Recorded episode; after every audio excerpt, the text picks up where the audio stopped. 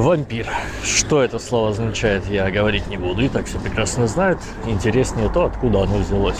Э, Вампир пришло в английский из французского, французский из немецкого, немецкий из э, какого-нибудь сербского, э, словацкого и в целом имеет общие такие прославянские корни.